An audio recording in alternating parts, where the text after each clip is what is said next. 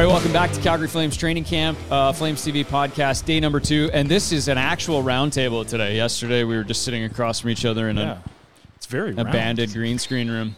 Today, It's not an a large actual- round table, No, it's, it's not. But it's all the round you need. Yeah, it's sufficient round table.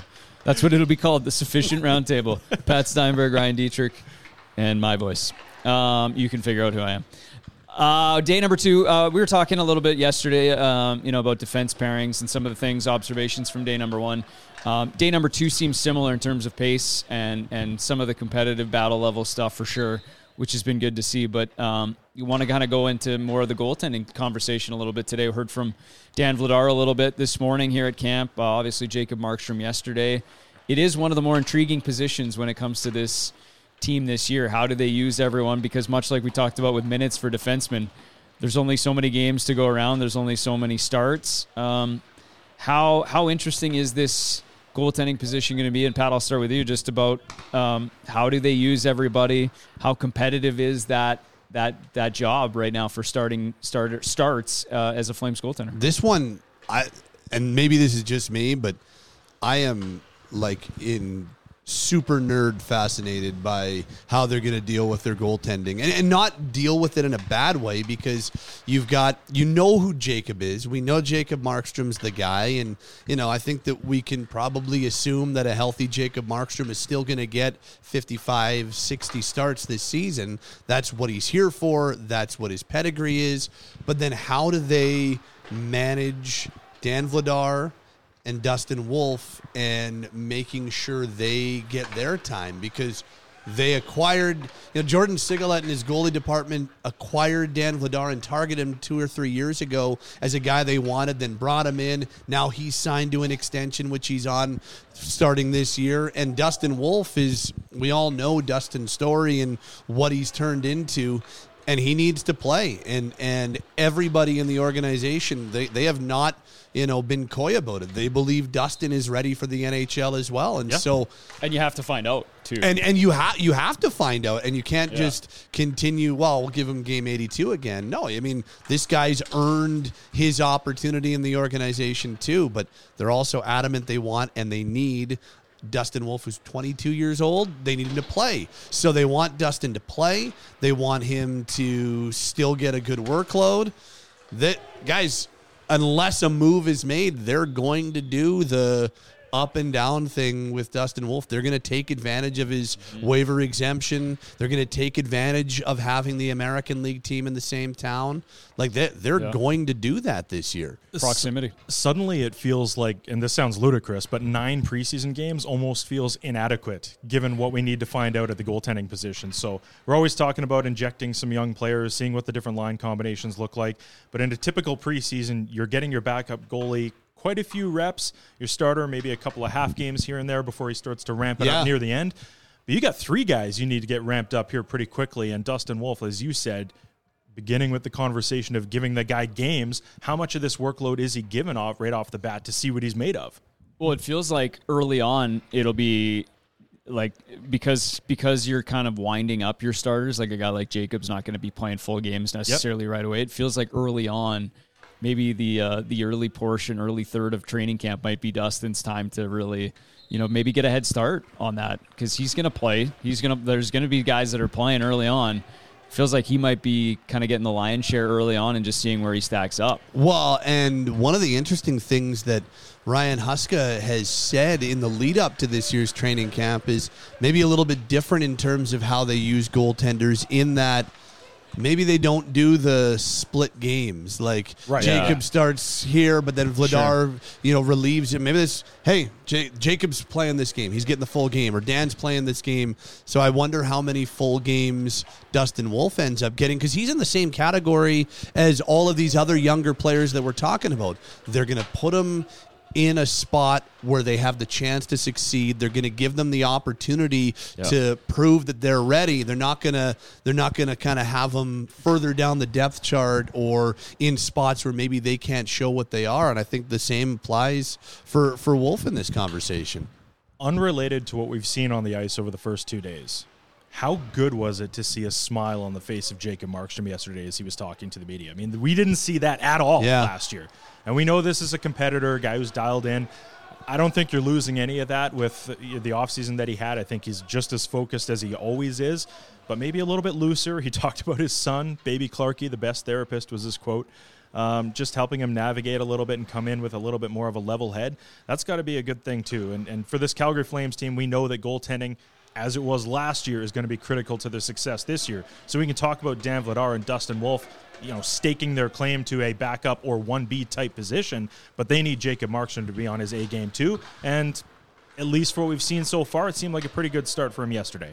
23 games for Dan Vladar last year. I think it was the 19 the year before. Yep. Um, you know, we've seen the progression, and the funny thing you mentioned about how they kind of targeted him as a as a really good option to be a backup for Jacob Markstrom. He's been he's been everything they thought he would be and more. So it's hard to like it's hard to figure this whole situation out in terms of of where guys slot in because you know you'd like to see him continue that progression as well. But again, if you're going to try to get Dustin Wolf a couple of starts here and there, now obviously injuries and stuff could could you know make that a little bit more simple, I suppose, in some ways. But but if you're going to try to get everybody a little bit a bigger chunk, the only way to really do it is to is to is to come down yep. when it comes to Jacob Markstrom's numbers. Sure, That's the really the only way that you can logically do it. Well, and the one thing about these three guys now, because I think we've known for the last couple of years that Jacob and Dan have got a really good working Absolutely. relationship. They really like each other. They're yep. good yep. teammates to one another.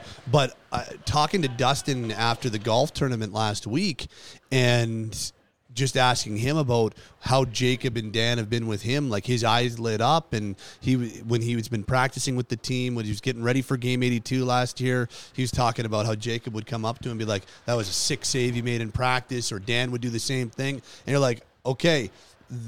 I don't think you have to worry about the dynamic going sour or anything yeah. like that because all three guys seem like they're really, really like they're respectful of one another and they like working with one another. And all three of them have got pretty good demeanors. Like yeah. we know how easygoing Dan is. Dustin is like the most dialed in guy ever, but also somehow is able to be easygoing with it at the same time. So it's it's a unique situation, but one that I think they've got the right personalities to be able to manage with. And that right there, Pat, is a microcosm of what this Flames team needs to accomplish in the preseason and going forward early at the start of the year here. It's all about coming together. Mackenzie Weegar talked about it yesterday it's all part of that culture change everybody's talking about too and healthy competition is a big part of that. So if guys are coming in supporting each other and you know that is a very competitive position especially when there are three guys sharing a crease. But if they're supporting each other along the yeah. way that's going to create some good battles and hopefully some good goaltending as well well, just the only one I'd really I'm I'm early penciling in Dustin Wolf for the road start in the in the split squad game against yep. Seattle. That feels like the uh, the absolute the only no doubter I have in the uh, in the entire goalie starting. And would make sense. Yeah. You're, get, you're seeing Seattle, Eberle. You're seeing you'll be yeah. seeing Seattle's top. He's going to get some NHL, yeah, yeah quality shot, and and some familiarity with the area, so it kind of makes sense yep. that way. What did I say to you this morning, Pat? What's the schedule makeup look like? It's the rare the, the rare three, three and two. Yeah, the three, yeah, the rare. yeah. Oh yeah, you know, Western League, oh, three and three. You know, you play your three and no, three the, and two. The three and two. I don't yeah. think you get that very. That's the minor hockey schedule. Oh man, CalgaryFlames.com yeah. content is going to be rich. That's right. Those two nights. Yeah. We'll leave the goaltending conversation, but um, pick it up somewhere else when it comes to young guys and, and competition, and that's uh, Jakob Pelletier, who obviously got his first taste of the NHL last season and is hoping that's in a more full time role. He and Ryan Dittrick were speaking earlier. Day two in the books here at the Scotiabank Saddle Saddledome. Jakob Pelletier stops in. Jakob, how's it going so far? Great. Uh, you know, I think it was a, a hard one. Uh, skate a lot, but uh, it's done now, so it's good. Yeah. Uh, tell me a little bit about the off season, because uh, you know, first couple of days at camp, we're all kind of getting caught up with everybody, checking in on how guys are feeling, maybe after the summertime. But what did the off season look like for you? Maybe on the personal side before we get to your training and uh, the hockey portion. Yeah, it was good. It was good. Uh, you know, after the season, I, I went back in the A, play the playoff. So I think it was a good experience for me. And uh, after that, I went back home, see uh, my brothers and the family. Went to Hawaii for ten days, and yeah, Hawaii it was good. Yeah. yeah. Okay, let's hear about that. oh, no, it was nice. uh, I went with uh, Zary and Phillips, so it was good. Uh, good ten days with with these guys, and yeah. Oh, cool. A little beach time, a little jet skiing, yeah. or what? Uh, we went on the beach uh, pretty much every day we we we did some snork killing stuff. So yeah, Cool. Nice. Right on, man. Hey, that's what summer's all yeah, about, right? Oh, it is. Uh, so switching gears a little bit to the hockey side of things, I guess first off, uh, you're sporting a number right now, so 22. What's uh, the reasoning behind that number change, and why is that number significant to you? Well, uh, when I was a kid, uh, the first idol I have was Alexander Radulov when he was playing for Quebec. He had number 22, and man, he was he was amazing. I think he was like the best player I've seen playing in like my whole life. He was like so good, score goals each game, was selling like crazy. so it was good, yeah. So that that's why it's been like uh, the n- number of my choice since since I'm a kid. So you always had this number in the back of your mind. Maybe if you had the chance to switch, this would be the yeah, one for you. Yeah. So uh, when I when I was younger, uh, I was 22, and then when I came to junior, I, I wanted to be 22 in Moncton, but someone had it, so I went to 11. Gotcha. And then in Val-d'Or, uh, 22 was retired, so I went to 12. And yeah, Very cool. Well, let's go back to last season because obviously that was such a big one for you in so many different ways. But uh, you know, starting the season in the A and then getting the call up to the NHL. Um, I guess let's start there. Getting the recall to the NHL and getting that first taste of it.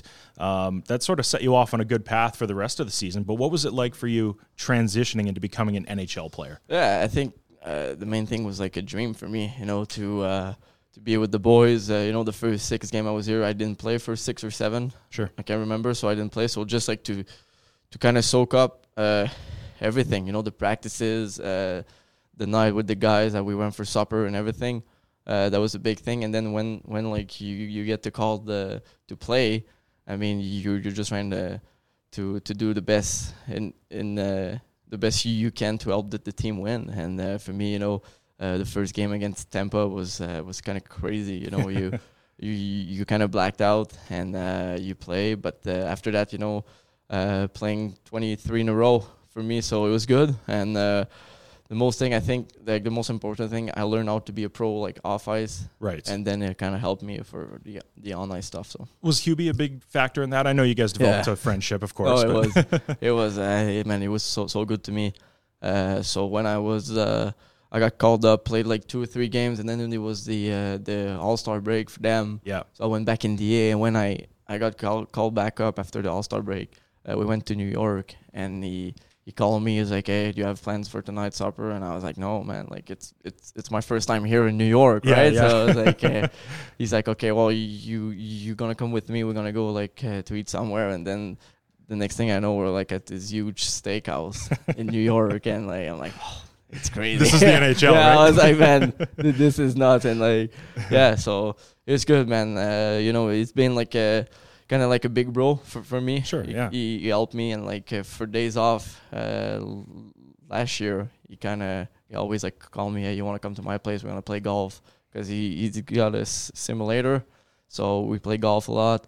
Uh, we had supper pretty much uh, each night, and uh, yeah, it was good. The, the summer I skated with him uh, every week on on Tuesdays, so uh, we still like talk a lot in, in the summer, and uh, yeah, it's it's it's nice to to have him around for sure. Well, I was going to say the steakhouse would be your welcome to the NHL moment, but it sounds like the golf simulator is where you want to be. Well, Like- yeah, no, well, I think the, the steakhouse That's was more time. like, you know Yeah. what I mean? Because then, like, you, you kind of look at the prices and you're like, yeah, yeah you know, you're like, oof, it's kind of expensive. Yeah, yeah. But uh, you know, uh, at the end, I think you pick up the uh, the check, so it was good. There you go. Yeah, just to go back a little bit, your first game, because you touched on it there. Uh, right before you came up here, actually, I was looking at a photo of you. You're walking out the tunnel, coming out for warm up for your first game, and your eyes, you're looking at the ceiling. It looks Yeah. like you're kind of just taking it all in. What do you remember about that night? Oh well, it was crazy. Uh, you know, uh, my hand passed away two years ago, and uh, so it was like a big m- moment for me and, and um, my family.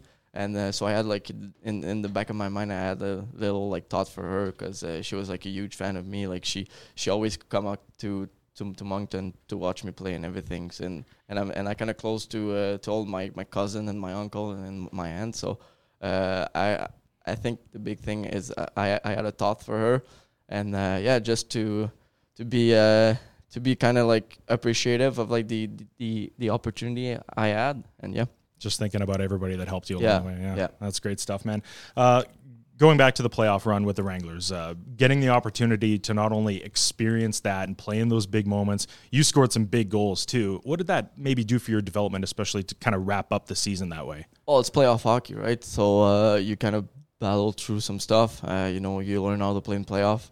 Uh, you know, against uh, Seattle uh, in the uh, we went to third overtime, and Yeah. then the game five, which is like game seven, uh, we went to the overtime too. So you you kind of learn how, how to play under the pressure and under like uh, big uh, big moments. And uh, for me, I think it's gonna help me uh, for for the rest of my career. Okay, so this season, Craig Conroy, Ryan Huska, they've all said it. They want to get some youth in the lineup. And obviously, I'm sure your ears were wide open when you heard that comment being made earlier this summer. So here we are in training camp. Preseason's about to start. Uh, where's your head at, maybe, in terms of the opportunity that sits in front of you here? For me, it's to bring uh, you know some po- positivity around. Uh, you know, to bring like some good vibes. Uh, I think that's the the main thing. I think that's uh, I- think I can control that. And uh, Sure. but at the same time, it's like the way I am too. You know what I mean? So Yeah. uh, for me, uh, I think that that's gonna be easy. But uh, at the same time, it's on the ice. You know, uh, playing fast, playing with pace. Uh, you know, trying to create some some turnovers and then create some some some scoring chances and then to score goals. And uh, yeah, I think that that's the, the big thing for me. And just getting to know you a little bit last year, you're hungry. You want this Yeah. opportunity, don't you? Oh yeah, I do, I do, and you know, I think I, I, want to help the team wins. I, I want to help the team to make playoff, and then who, who who who knows what what can happen when when you arrive in playoff, right? So yeah, Well said, Jakob. Hey, thanks for your time. Can't Thank wait you. to see you in the Appreciate preseason here. yeah, thank you.